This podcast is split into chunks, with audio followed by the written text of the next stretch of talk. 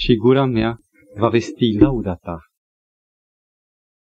De aproape 15 ani de zile experimentez o minune care nu bănuiam.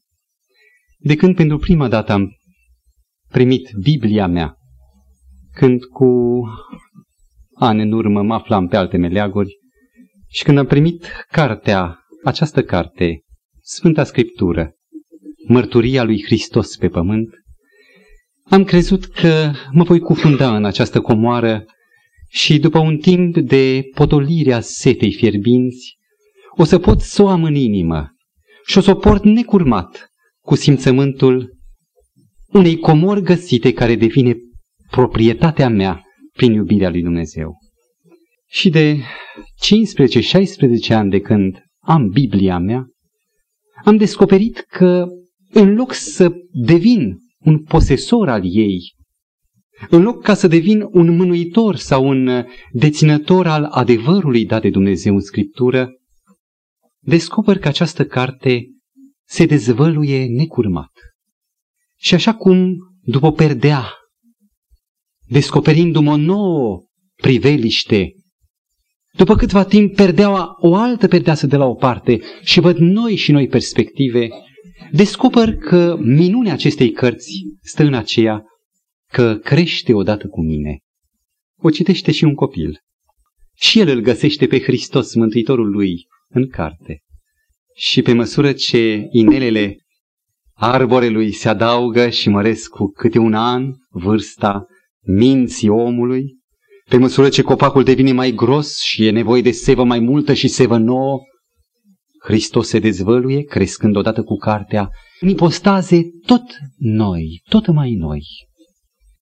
Sunt fericit pentru această nesecată dezvăluire de adevăr și prin faptul că Domnul Hristos nu mai este acela care l-am cunoscut eu acum 16 ani sau acum 10 ani sau măcar acum anul trecut. De fiecare dată din cămăruță experimentez acea minune pe care o avea Moise, pe care o purta în fața lumii cu fața lui radiind când ieșea de la comunia cu Dumnezeu, descoperind pe Domnul Hristos, mereu același în dragostea lui, dar de fiecare dată nou, dezvăluind în plus semnele dragostei lui. Și aș dori să exemplific. Se pune o întrebare pe care mi-au pus-o și mie alții, pe care la rândul meu am pus-o și eu altora. De ce credeți că a venit Domnul Hristos pe pământ? Care a fost motivul întrupării sale? Și mă amintesc de zilele fierbinți când puteam deschide Scriptura, cu ochii jucând în lacrimi, puteam să citesc textul din 1 Timotei, 1 epistola lui Pavel către Timotei, capitolul 1 cu versetul 15. O, adevărat și cu totul vrednic de primit este cuvântul care zice, Hristos Iisus a venit în lume ca să mântuiască pe cei păcătoși, dintre care cel din tâi sunt eu. Și puteam fi sigur, arătând cu degetul acest text și punându-l, aplicându-l pe Scriptură, pe Biblie, puteam să identific unicul motiv care mă face pe mine fericit, că Iisus Hristos a venit pentru tine, pentru mine, pentru fiecare individ care poate spune, da, înțeleg, a venit Hristos ca să te mântuiască pe tine în unica condiție în care te poate mântui ca păcătos, nu ca om bun sau de treabă, ca un adevărat nenorocit care are nevoie de salvare. Și în lumina acestui cuvânt generic, Hristos a venit să mântuiască pe cel păcătos, putem înșira o sumedenie de texte, Luca 19 cu 10, în care Mântuitorul se prezintă ca un păstor care a venit să caute și să mântuiască ce era pierdut. Matei 20 cu 28. Hristos a venit să-și dea viața ca răscumpărare pentru mulți, vorbind de el însuși despre sine, sau Marcu 2 cu 17, căci Fiul omului a venit ca să cheme pe păcătoși la pocăință. Și toate convergând spre acest mănunchi de adevăr, că este un singur drum al mântuirii și Mântuitorul a fost elementul de legătură, mijlocitorul, prin care eu, tu, noi toți suntem chemați să intrăm prin poarta pocăinței, recunoscând că suntem păcătoși spre mântuire. Așa am înțeles și adevărul acesta sunt convins, nimeni și nimic nu-l poate răsturna. Stă ca un munte nu ca o piatră care se poate rostogoli. Ei bine, dacă acum 15 ani ne-am descoperit pe Hristos ca Mântuitor, am surpriza să descoper că motivul pentru care Domnul Hristos a venit în lume s-ar putea să fie totuși ceva mai profund și mai larg, fără să anuleze adevărul evanghelic al mântuirii prin el. Războiul. Știți, cei mai în vârstă, ce e războiul. Probabil ați trăit episoade și au rămas pe retină, pe amintire, în memorie, crâmpeie de neuitat, dureroase. Imaginați-vă dumneavoastră un părinte având un copil, fiul lui, iubitul său fiu, care, pentru că soarta e crudă și războiul cere carne de tun, băiatul lui pleacă înrolându-se să-și apere țara. Ce credeți? Cum recepționează tatăl mersul războiului? Va merge el să vadă pancarta unde sunt beculețe, unde se afișează linia frontului, ce se întâmplă, dacă avansează sau dă înapoi? Eu cred că va sta mai degrabă la ușă, la poartă și va căta cu privirea spre poștaș. Pentru el războiul stă într-un nume, numele băiatului. Și dacă războiul câștigă sau pierde, mult îi pasă părintelui cu inima în ace de gămălie, dacă știe că fiul său trăiește. Pentru un părinte, războiul, în principal, fără să anulez simțămintele patriotice, categorii, dar în principal războiul este viața sau moartea fiului său. Și dacă au biruit, dar fiul a murit, nu este cea mai dezastruoasă veste?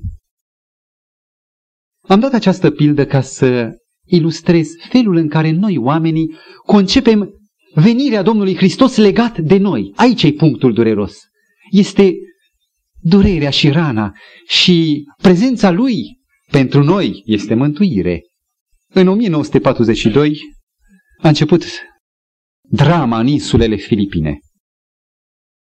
Armatele japoneze, aliații sau părtașii Axei, au deschis un front în Oceanul Pacific. La data aceea, trupele americane și aveau rezidență în diferite puncte întărite ale insulei. Pearl Harbor era locul unde s-a declanșat pentru prima dată atacul asupra flotei americane, în Filipine și așa mai departe. Și în 1942, valul de furie a armatei nipone a fost atât de cumplit încât generalul Douglas MacArthur, cel care conducea operațiunile, a trebuit petec de pământ după petec de pământ să cedeze. În clește, în capcană, au rămas sute și mii de soldați americani care așteptau salvarea de la generalul lor, MacArthur. Și înainte de a părăsi pozițiile întărite, era în ianuarie 42, generalul a vorbit ca toate stațiile posibile sau micile receptoare care mai puteau să transmită o veste pentru soldații încercuiți, să poată să medieze garanția pe care el, generalul, o dădea. Și el zicea, eu vorbesc, eu, generalul MacArthur, eu mă voi întoarce. Aveți încredere, mă voi întoarce. Și în 1944, după doi ani și jumătate, către toamnă, cerul este împânzit de avioane, de parașutiști. Armatele generalului MacArthur se întorceau, eliberau pe prizonieri. Pentru ei, pentru acești prizonieri, unicul eveniment era eliberarea lor. Imaginați-vă că sunt un reporter și întreb unul dintre prizonieri care este liberat. Ce ai de spus despre război, despre general? Și el spune, el este acela care m-a eliberat pe mine. De ce a venit în Filipine? Și el zice, a venit ca să ne elibereze pe noi, căci a promis. Să punem acum o altă întrebare. Credeți oare că generalul se întorcea pentru cei 10.000, să zicem, de soldați care au rămas încercuiți? Doar să-i scape pe ei? Sau contraofensiva în Pacific avea cu totul mult mai adânc și mai profunde ținte, în care eliberarea ostaticilor era doar un amănunt, sau poate un punct important, că probabil își iubea soldații generalul, dar nu era obiectivul numărul unu. De ce a venit Domnul Hristos pe pământ? Aceasta era întrebarea de debut. Și am vrea să mai medităm la elemente de introducere. La ora actuală, creștinismul prezintă mântuirea și problema religioasă ca o relație dintre Hristos și păcătos. Domnul Hristos te iubește, eu sunt păcătos, El vrea să te scape, eu mă întind mâna sau poate nu vreau să mă întind mâna. Și în orice caz, relația aceasta dintre Mântuitorul și păcătosul se dezvoltă încet, încet, prin educație, prin revenire la învățătură, evoluție spirituală. Ce e dușmanul? Eu. Eu sunt rău, el vrea să mă scape de mine, de răutatea mea. Ceea ce vă spun este o parte din adevăr, de nu, nu-i tot adevărul. Știați că partida mântuirii se joacă nu în doi. Partida mântuirii se dă, se derulează în trei. Nu există doar mântuitorul și păcătosul. Mai există terța persoană care de fapt a angajat această partidă și această persoană se numește nu avem alt nume propriu decât să arătăm funcția lui, asupra căreia vom insista mai târziu, se numește satana sau diabolos. Nu de om trebuie să-l scape, deși un adevăr parțial. Nu să scape omul de sine însuși. Omul s-a născut rob. Nu stă în putința lui să vrea să scape. Este născut fără tocmeală rob al acestui mare război și atunci când vine Mântuitorul, nu vine să fure un ostatic. Vine pentru mine, mă ia și fuge. Vine să biruiască tiranul care mă ține sub fiare, mă ține în robie. Pentru ce a venit Domnul Hristos? Nu vedeți, probabil că vedeți, că această viziune a marei lupte în care eu sunt la mijloc între cei doi care mă dispută pe mine, pune problema mult mai serios. Aici nu mai e vorba de educație sau evoluție, aici e vorba de mântuire, de rupere a legăturilor diavolului. Eu am de cine să mă tem dacă nu mă leg de Dumnezeu. Este un vrăjmaș. Creștinii astăzi spun diavolul, ah, diavolul. E o idee. E gândul rău. Dar viziunea aceasta de trei personaje îmi atrage atenția că împotriva cuvântului, împotriva mântuirii, există un dușman care n-ar vrea pentru nimic în lume să te dea pe tine și pe mine. Căderea omului a fost într-adevăr tragedia care a întristat cerul. Dar nu uitați, vă rog, această tragedie se cuprinde într-una mai mare și anterioară ei. Înainte ca omul, Adam și Eva, să cadă în grădina Edemului să cadă pradă ispitelor diavolului, a fost o altă dramă, mult mai mare. Pe pământ se pierdeau doi, Adam și Eva și sămânța care urma să iasă din ei. În schimb, până atunci, cerul marca o lovitură care rupsese din oștirea îngerească aproape jumătate, a treia parte. Imaginați-vă ce catastrofă, ce durere, ce dramă a fost înainte de căderea omului în păcat.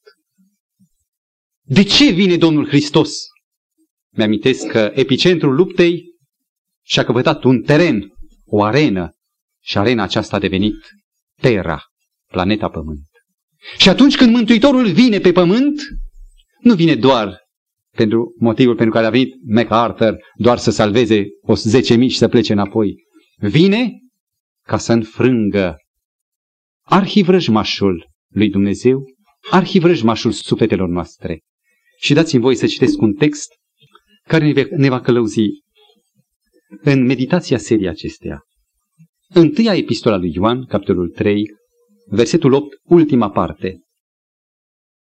Fiul lui Dumnezeu s-a arătat. De ce s-a arătat? ca să nimicească lucrările diavolului. Mântuitorul coboară pe pământ. Mântuitorul este întrupat pe pământ, având un scop ca să nimicească lucrările diavolului. Un alt text, iar puternic sau revelant, Evrei, capitolul 2 cu versetul 14. El însuși a fost deopotrivă părtaș la sânge și carne, pentru ca, e vorba de Hristos, pentru ca prin moarte să nimicească pe cel ce are puterea morții, adică pe diavolul. Suntem datori să ne repliem. Suntem datori să deschidem un alt câmp, o altă viziune. Aici nu este doar o problemă între mine și Dumnezeu, ci este o problemă triplă, întreită. Și atunci când vom vorbi despre mântuire, sau atunci când vom vorbi despre subiectul ciclului nostru, Domnul Isus Hristos, va trebui înainte de toate să înțelegem foarte bine că toate evenimentele vieții Domnului Hristos trebuie să le raportăm nu numai mântuirii noastre imediate, ci unui mare război în care se află implicată, cuprinsă, înghițită și problema mântuirii noastre. Ca să-L înțeleg pe Domnul Hristos și lucrarea Domnului Hristos, nu e suficient să privesc la El. Oamenii vorbesc cam așa, Mântuitorul a venit, a fost bun, a vindecat pe orbi, a eliberat pe oameni de moarte. Cine vorbește raportând pe Domnul Hristos doar la om și la ce a făcut pentru om, va găsi o persoană blândă și bună, un păstor, dar nu pe comandantul Micael sau Mihail, comandantul care a început și duce în toate amănuntele, chiar dacă suntem și noi implicați, duce această luptă. Ca să înțelegem pe Domnul Hristos și lucrarea Lui. Și aici este un punct care cred că nu-l pierdem. Este absolut necesar să cunoaștem lucrarea diavolului și persoana lui. Este o lege prin care noi, atinși și de rău și de bine, putem să judecăm. Noi nu putem judeca decât prin distincție, prin compararea, prin disocierea binelui cu răul. Noi judecăm tot timpul bipolar, adică între doi poli. Noi nu putem spune un lucru dacă este bun decât dacă privim la plus și la minus și să vedem unde se află către acel rău sau către polul cel bun. A vorbit despre Domnul Hristos, a urmări evenimente de pe paginile Evangheliei, ne angajează să cunoaștem în seara aceasta pe diavolul, deși nu ne face plăcere.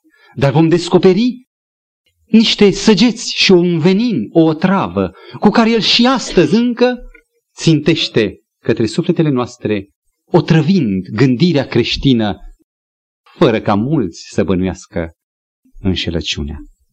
Care sunt lucrările diavolului? Judecând simplist, la nivelul nostru al păgubașilor, am putea spune, păi, boală, moarte și este o lucrare reală. Sau neînțelegerile dintre oameni, războiul. Și așa mai departe putem să descriem întregul cortegiu de blesteme și de rele de pe pământ. Sunt într-adevăr, categoric, sunt lucrările diavolului. Dacă am judecat din punct de vedere mai religios, raportându-ne nu atât la efectul pe piele al răului, al diavolului, și anume păcatul, durerea, adică boala, moartea, dacă am judecat sub aspect religios, am înțelege că lucrările diavolului încep cu ispitele, cu acea tentație care ciocănește la ușă și care vrea să câștige mintea și inima. Și apoi păcatul. Este un termen pur biblic religios. Păcatul nu este decât de concepție biblică. Nicăieri în alte religii nu există termenul de păcat. Și judecând doar atâta, nu vom face altceva decât să rămânem la o viziune antropocentrică, adică omul în centru, judecând toate, raportându-le la om. Încercăm să lărgim acum cadrul de judecată și să încercăm să descoperim că omul, în planul de pierzare a diavolului, n-a fost ținta finală, obiectivul 1, ci a fost o pârghie prin care ar fi dorit diavolul și a reușit pentru o vreme să lovească inima tatălui.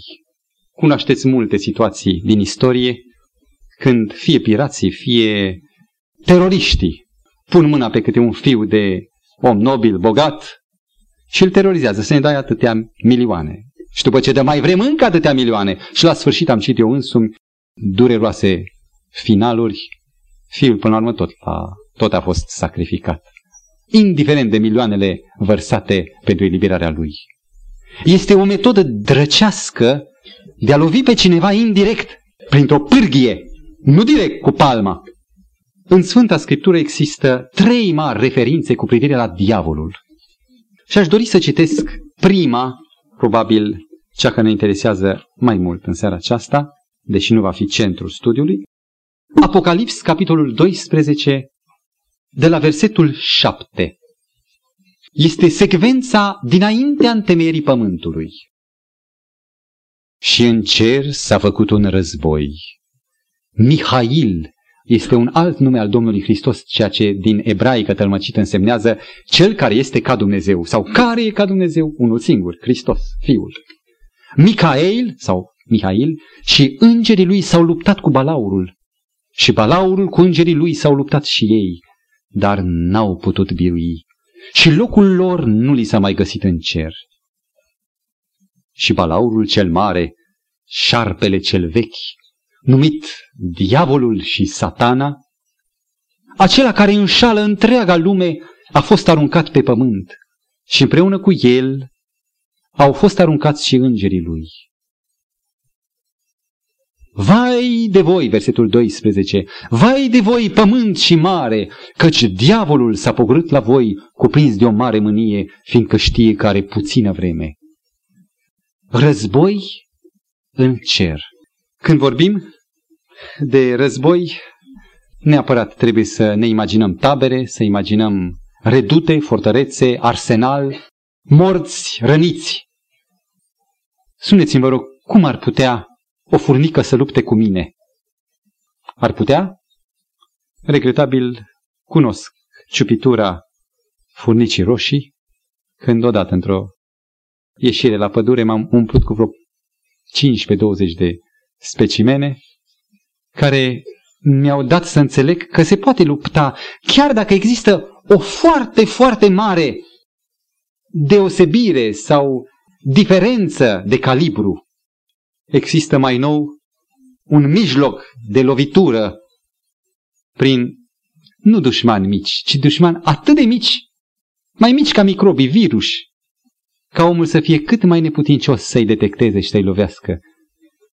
Și omenirea cunoaște jertfe, nu cu zecile sau sutele sau miile, datorită acestor foarte, foarte mici dușmani. Priviți acum pe Dumnezeu. Și priviți și acest înger, Lucifer, Heileil, în limba ebraică, care înseamnă tocmai Luceafărul, steaua cea mai luminoasă a dimineții. De acolo latinizat Luceafăr sau Lucifer, purtător de lumină. Priviți-l în atacul împotriva cerului, împotriva lui Dumnezeu. Putem compara cumva cu anumite elemente de comparație, de contrast? Nu se poate. Lucifer e creatură, e făptură, cât de puternic ar fi, e doar țărână, e doar, nu țărână ca mine, e doar materie. Este creat de Dumnezeu, în timp ce Dumnezeu este făcătorul. Nu există posibilitate ca Lucifer să lovească pe Dumnezeu. E imposibil. Chiar dacă ar vrea, n-ar putea. Dumnezeu este Duh și cineva spune, ai putea tu să lovești un Duh? Dai cu pumnul în aer și lovești ceva? Nimic. Datorită diferenței nu cantitative, ci calitative între Tatăl, între Dumnezeu, Creatorul și oricare făptură, indiferent de puterea sa, nu putea fi luptă sau lovire. Știți ce face un supus nemulțumit de împăratul?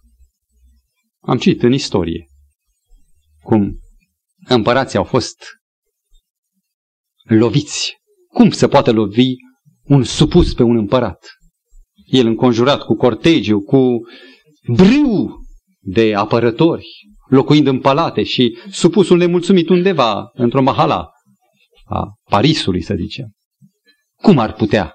Acela care nu reușește, care este neputincios să lovească direct pe suveran, va începe să lovească cu vorba indirect pe suveran.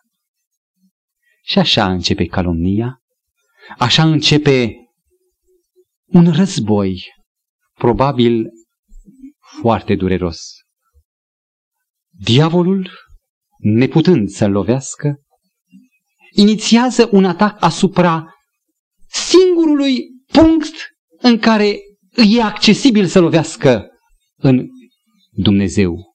Și anume, la nivelul accesibil lui, mintea îngerilor, în singurul punct în care îl poate lovi caracterul lui Dumnezeu.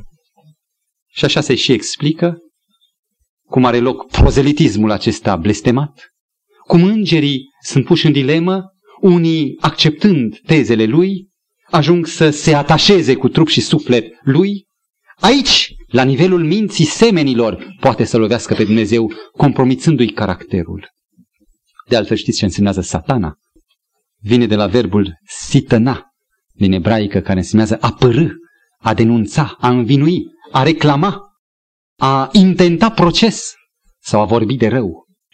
Iată războiul deschis de Lucifer.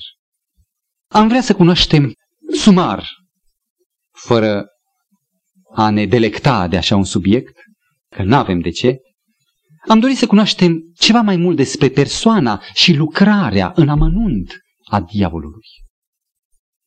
Mai există două referințe majore care tratează despre el.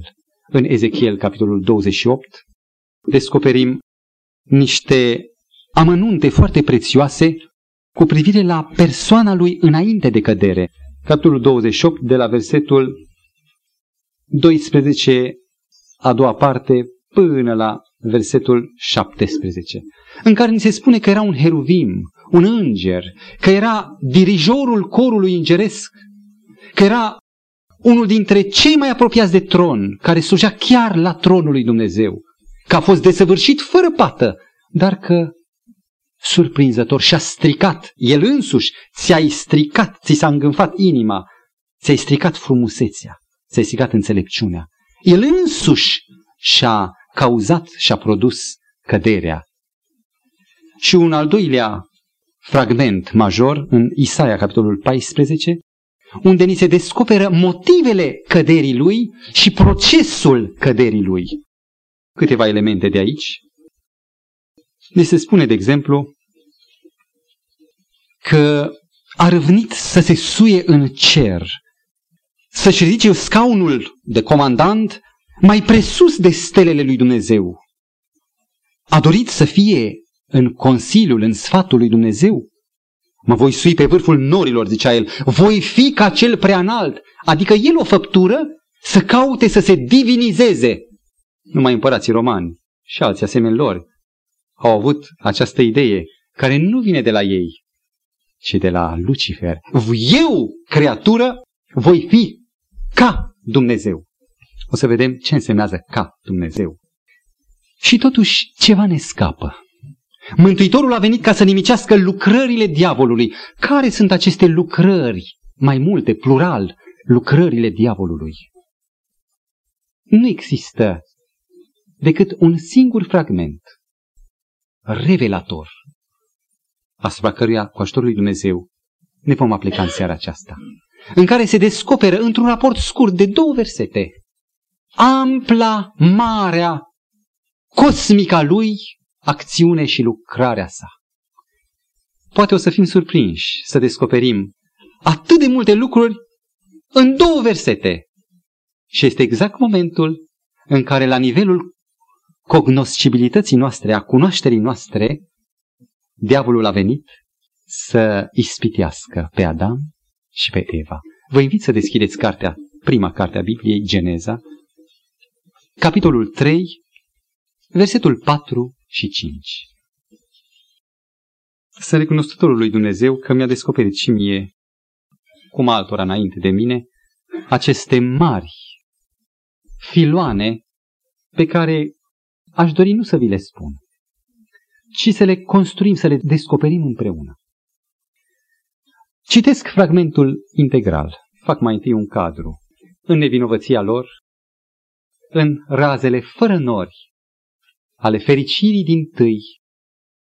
Fericiți unul de altul, fericiți de mâna lui Dumnezeu care era cu ei, de societatea îngerilor, de faptul că ei erau stăpâni absoluți ai pământului, deasupra lor fiind doar Dumnezeu, ca tată al lor, erau avertizați Adam și Eva cu privire la atentatul pe care diavolul îl va întreprinde.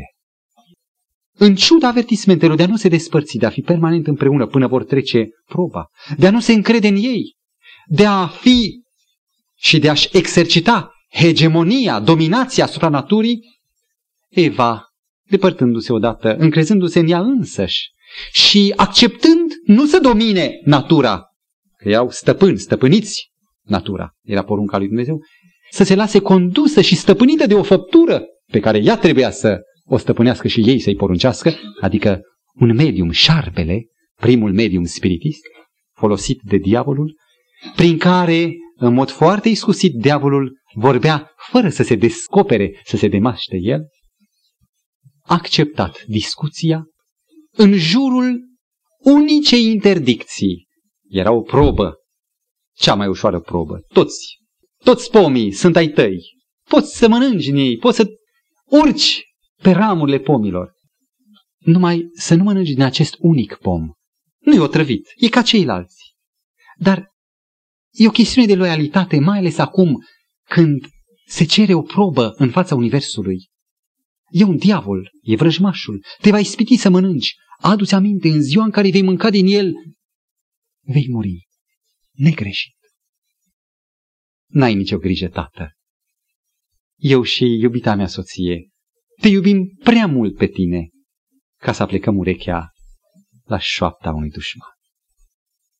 Și când Eva se lasă condusă de perorările unui dobitoc care vorbește, e inteligent ca un om, șocată de această minunăție și lăsându-se încântată de dialogul, mai întâi monologul pe care șarpele l-a deschis, apoi dialog, primește teza diavolului din Eden. Geneza 3, versetele 4 și 5.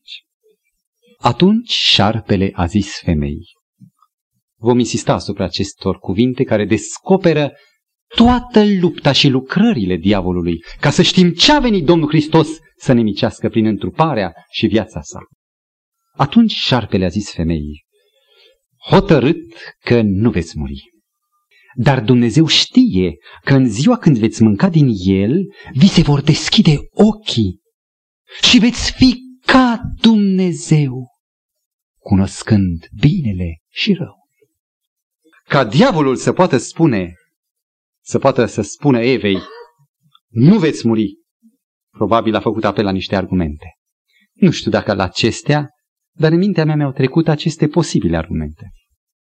Nu sunteți voi tu și soțul tău nu sunteți după chipul lui? Dacă în Dumnezeu este viață, e viață și în voi. Nu vă dați seama că nu puteți muri? Cum să muriți voi care sunteți copiii lui după chipul lui Dumnezeu? Nu puteți muri. Apoi, un alt argument, Dumnezeu e părinte. Oare un părinte, chiar dacă spuneți rup urechile, a rup cuiva urechile? Un părinte amenință, se poartă așa ca să învețe copilul. Cum o să vă omoare Tocmai El, Tatăl, nu te gândești că te iubește, e Tatăl vostru. Și chiar dacă să zicem că ar vrea El, e absurd, deși fi sigură că nu. Pornește mai întâi mizând pe calitățile lui Dumnezeu. Dar gândește-te că aici, la câțiva pași, e pomul vieții. Pomul vieții aici, în grădină. Vei rămâne mai departe și vei mânca. Chiar dacă ți-ar veni o amețeală, te vei duce la pom și numai frunzele lui sunt suficiente ca să te vindece. Dar să mănânci din fructele pomului vieții, nu e așa că hotărât nu poți muri? E într-adevăr plauzibil. Ceea ce urmează însă este, aș putea spune, esențial și sunt capete de coloană ca să înțelegem lucrarea diavolului. Dumnezeu a zis veți muri. Eu vă zic nu veți muri și v-am dovedit că nu se poate. Ce urmează de aici? Cine zice ceva care nu e, ce face? Vă rog? Minte! nu e așa? Prima concluzie, primul element, atacând caracterul lui Dumnezeu. Dumnezeu? Sunt și minciuni. Minte. Vă rog, spuneți, ce părere puteți avea despre un părinte care te minte? Mai poți avea încredere în el? Sau ajungând mai mare și văzând că părintele te minte, te joacă, la un dat îți trece gândul, nu cumva nu fi el tatăl meu? Dacă mă minte, dacă mă înșală? Apoi, de ce ascunde oare Dumnezeu realitatea? Pentru că, bineînțeles, nu voi muri. Dar de ce ascunde? Nu cumva este gelos pe făpturile sale? Nu cumva este invidios ca nu cumva și alte făpturi? Noi, copiii săi, să ajungem pe platforma fericirii și înălțării sale. A treia idee. Dumnezeu, deci dacă nu putem muri, și El ne-a zis totuși, mințind că veți muri, înseamnă că Dumnezeu ce metode care se află în minciuna aceasta folosește El? Nu! Veți muri? Ce metode e aceasta? Metoda înspăimântării. Vă să zic că Dumnezeu, în relațiile cu făpturile sale, folosește o metodă de terorizare, de intimidare. El te intimidează. Și interesant că cu ceea ce te intimidează, prin ce anume a intimidat pe om? Care a fost o preliștea? Vă rog? Nu porunca? Pentru poruncă anunță lucruri care te sperie, te intimidează. Vă dați seama unde ajunge mintea omului. Va să zic că dacă el ne intimidează, nu cumva aceasta este chiar legea cu care guvernează el în univers? Concluzie. Pentru primele trei puncte al patrulea, concluzia. Guvernământul său cum este? E principial? E neprincipial. E drept? Nedrept. Și pe ce se bazează el? Pe iubire? Sau pe ce? Pe forță. Se bazează pe forță. Iar ceea ce a pus el ca stabilă între mine și propria mea libertate, care este stabila în calea mea? Vă rog, porunca. Așa este, porunca. Porunca a fost stabila, legea pe care a dat-o Dumnezeu este violarea cea mai directă a drepturilor omului. Ah, legea asta e rea. Noi suntem acum în curs de a medita asupra lucrărilor diavolului ca să înțelegem ce a venit să nimicească Domnul Hristos. Deci, toate aceste patru concluzii din primul cuvânt, nu veți muri. Prima propoziție. A doua. Dar Dumnezeu știe că în ziua când veți mânca din el, vi se vor deschide ochii. Ce înseamnă deschidere de ochi? Este o figură de stil, dacă vreți. Este un alt fel de a zice, orizontul vostru vi se va deschide. Veți ajunge la înțelegere superioară. Veți avea parte de o experiență ascendentă. Și toate acestea împiedicate doar de o poruncă. Ceea ce stă în calea eliberării spiritului să meargă, să navigheze, să plutească în stânga, în dreapta. Este ce? Ce este contra acestei eliberări a spiritului? Ce? Porunca, legea. A rămâne mai departe în ascultare.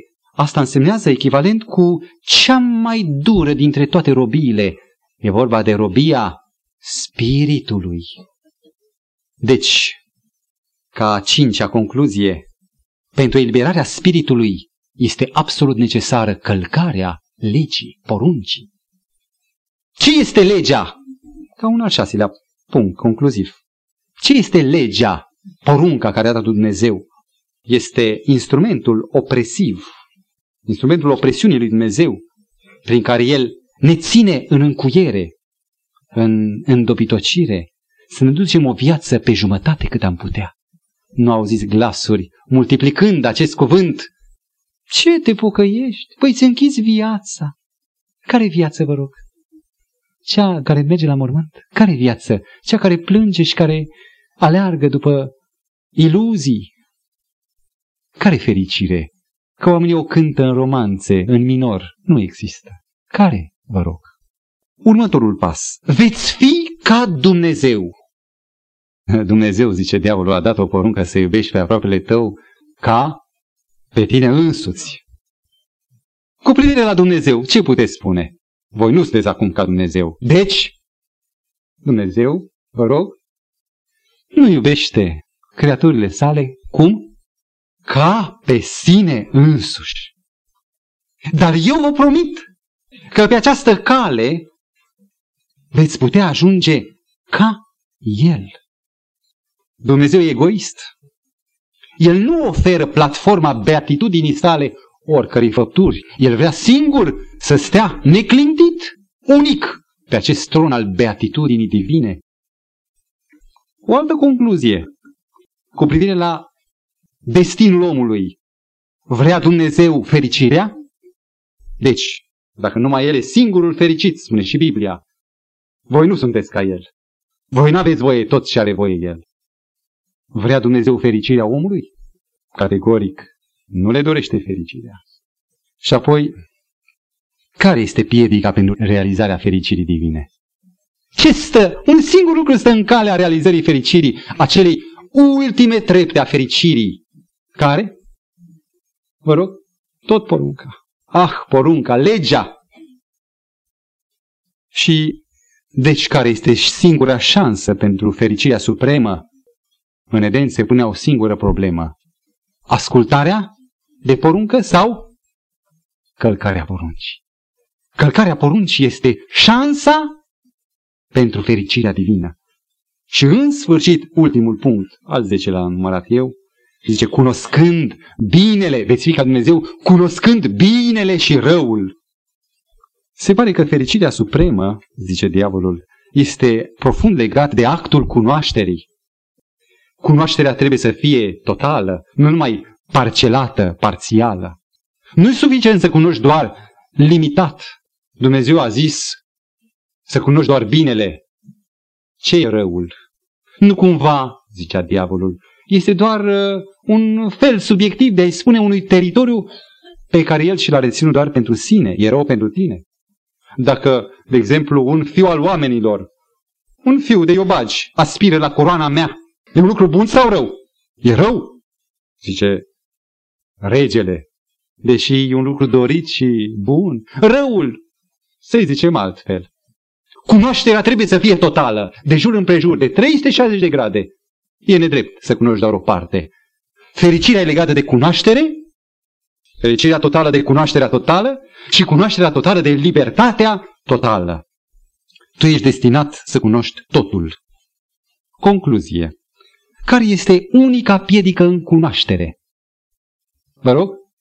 Porunca. Care este unica piedică pentru fericire? Porunca, care este unica piedică pentru libertate. Care? Porunca. Observați dumneavoastră cum toate tirurile, toate săgețile celui rău, în această ispitire, face apel la un singur lucru. Urăște porunca și calco. Dacă ai călcat porunca, dacă ai călcat legea, eu îți garantez fericirea și vei fi realizat. De aici, din aceste bogate vine ale primei teze a diavolului, s-au născut ceea ce se cheamă astăzi în creștinism antinomianismul. Ați auzit de el? În limba greacă, nomos însemnează lege. Și antinomos sau antinomianism, deducem simplu, însemnează o atitudine în care legea este supremul rău. Trebuie abolită, este nedreaptă, este crudă, e prea grea. Exact. Teoria celui rău. De aici s-a născut viziunea sau necesitatea schimbării poruncilor. Poruncile, dacă nu sunt bune, trebuie schimbate. Și interesant, e culmea batjocurii celui rău că toate acestea sunt schimbate prin har. Harul a venit să taie legea, să o decapiteze, să-i adauge o măsură mai bună, ca și cum Dumnezeu a greșit prima dată că a dat legea.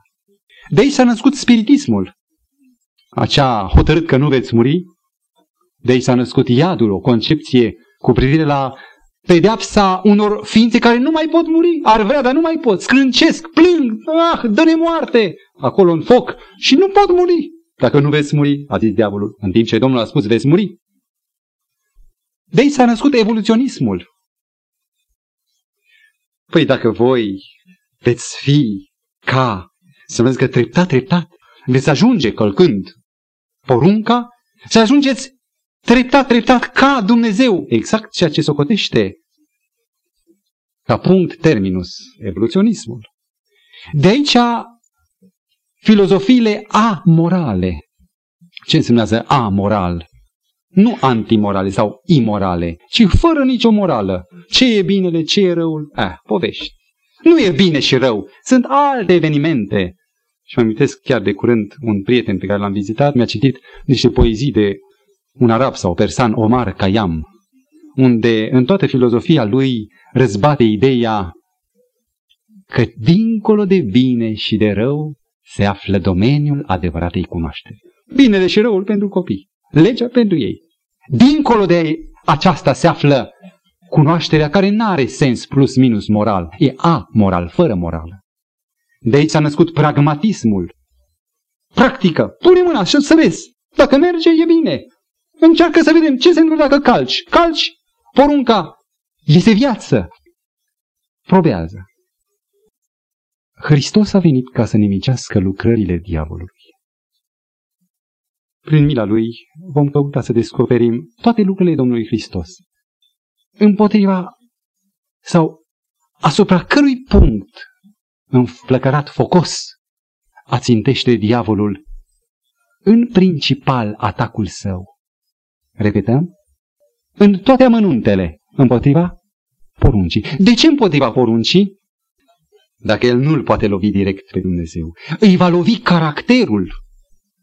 Iar legile unei țări, legile unui guvern, a unui împărat, arată caracterul bun sau mai puțin bun al împăratului. La ora actuală, creștinismul este atât de înveninat pe aceeași linie de ură împotriva opreliștii fericirii, libertății și cunoașterii care e legea, încât mi-amintesc de o mică întâmplare. La același loc de muncă lucra un adventist și un neoprotestant care mărturisea credința în Domnul Hristos. Un băiat bun. Povestea cel care era în această situație că era foarte deschis acest neoprotestant. Știau cei din birou că aspostește. Știa că el se roagă mult, vorbea frumos despre Domnul Hristos. Și apropiat de această manieră blândă de miel, fratele a spus, domnule Cultare, știu că înțeleg că iubești pe Domnul. Am o carte, o carte deosebită, bună, bună. N-ai vrea să o citești? Cartea se numea Tragedia viacurilor sau Marea luptă dintre Hristos și Satana. După două zile a dus-o cu o față glacială și a spus, ia-ți cartea? Nu pot citi. De ce? Ce-ai găsit în ea rău? Nu e întronat Mântuitorul ca Domn. Lege. Lege. Prea mult despre lege. Nu vreau despre lege. Sunt sătul cu legea. Harul.